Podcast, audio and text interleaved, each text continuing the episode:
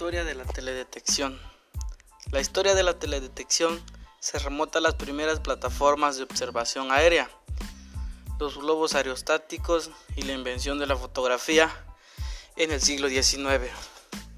La teledetección moderna nace con la fotografía aérea en el siglo XX. El año que simboliza la entrada de la teledetección en la era moderna es 1957, con el lanzamiento del satélite Sputnik, primer satélite artificial puesto en órbita alrededor de la Tierra por la Unión Soviética. La observación sistemática de la Tierra desde el espacio inicia el año 1960 con el lanzamiento del satélite Tiros 1, primer satélite meteorológico con la cámara de televisión de baja resolución, que permitía a los meteorólogos discriminar entre nubes, agua, hielo y nieve. La familia de satélites tiros, rebautizados como NOAA, a partir de 1970 sigue todavía en la actividad.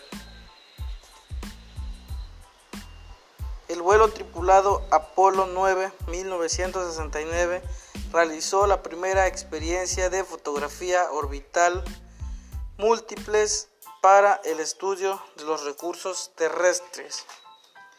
Los recursos obtenidos en el estudio de recursos naturales terrestres con los datos de los primeros satélites meteorológicos y las emisiones espaciales tripuladas impulsaron el desarrollo por la NASA del programa ERTS, conocido también como Landsat.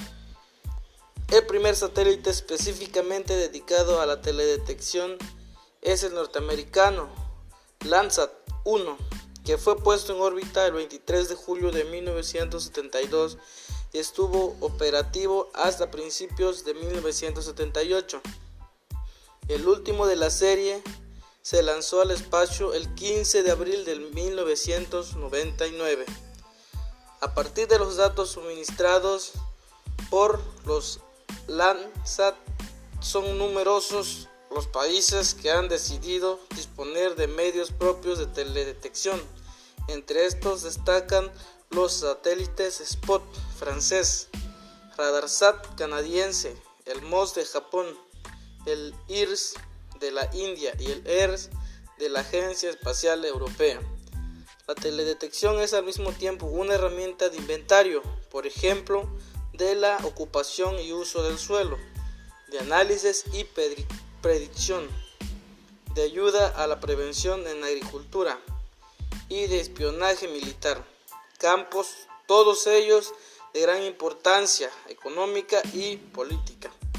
Actualmente hay permanentemente en órbita decenas de satélites de observación de la Tierra que generan miles de imágenes cada día para aplicaciones de uso civil y militar.